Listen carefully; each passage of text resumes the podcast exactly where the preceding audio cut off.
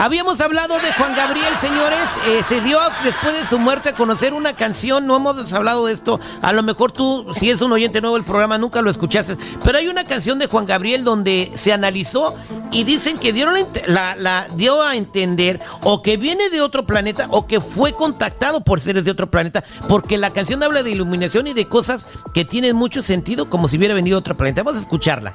Se llama No apaguen la luz. Ahí te va 3, 2, 1. Juan Gabriel en el espacio. Más allá del todo,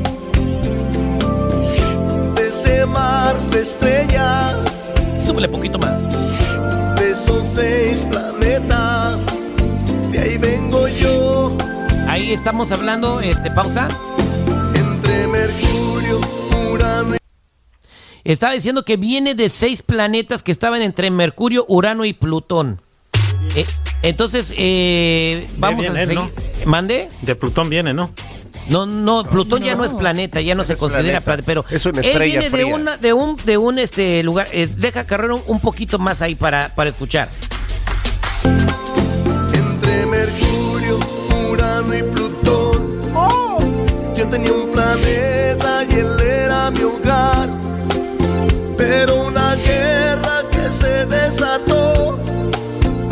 Apagó la luz.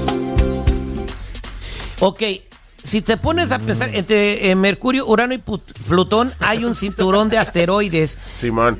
Que están orbitando alrededor del universo. Este pudiera ser el planeta que está destruido, de acuerdo a la canción de Juan Gabriel.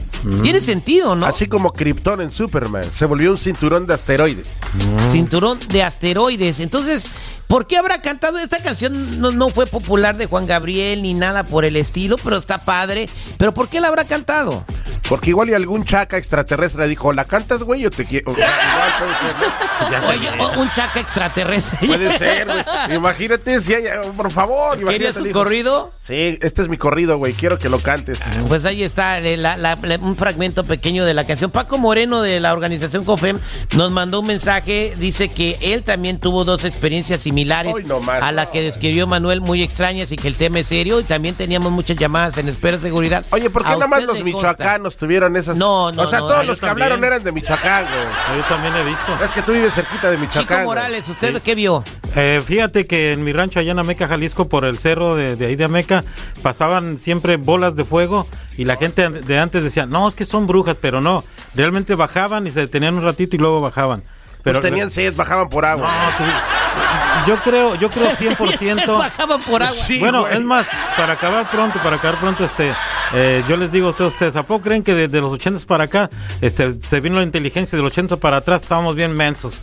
De- explotó toda la gente que son inventores y toda esa onda, son contactados por extraterrestres, sí existen los extraterrestres y punto. Ya voy a los teléfonos. Tesla, cómo se le ocurren tantas cosas Sí, a hombre, Tesla, claro. eh, eh, las pirámides de, de, de Chichen Itza, cómo están tan, tan eh, aerodinámicamente diseñadas para, para estar en el lugar correcto a la hora que pasa un eclipse Quetzalcoatl, cómo hicieron la víbora en el lugar correcto para verla en el día en el día preciso, cómo baja la serpiente que es el 23 de diciembre, creo que tiene otra fecha en Es marzo un también, efecto pero- del sol, Terry. por pero- Claro, pero a ver, Pero la construyeron precisamente donde está el efecto del sol, güey.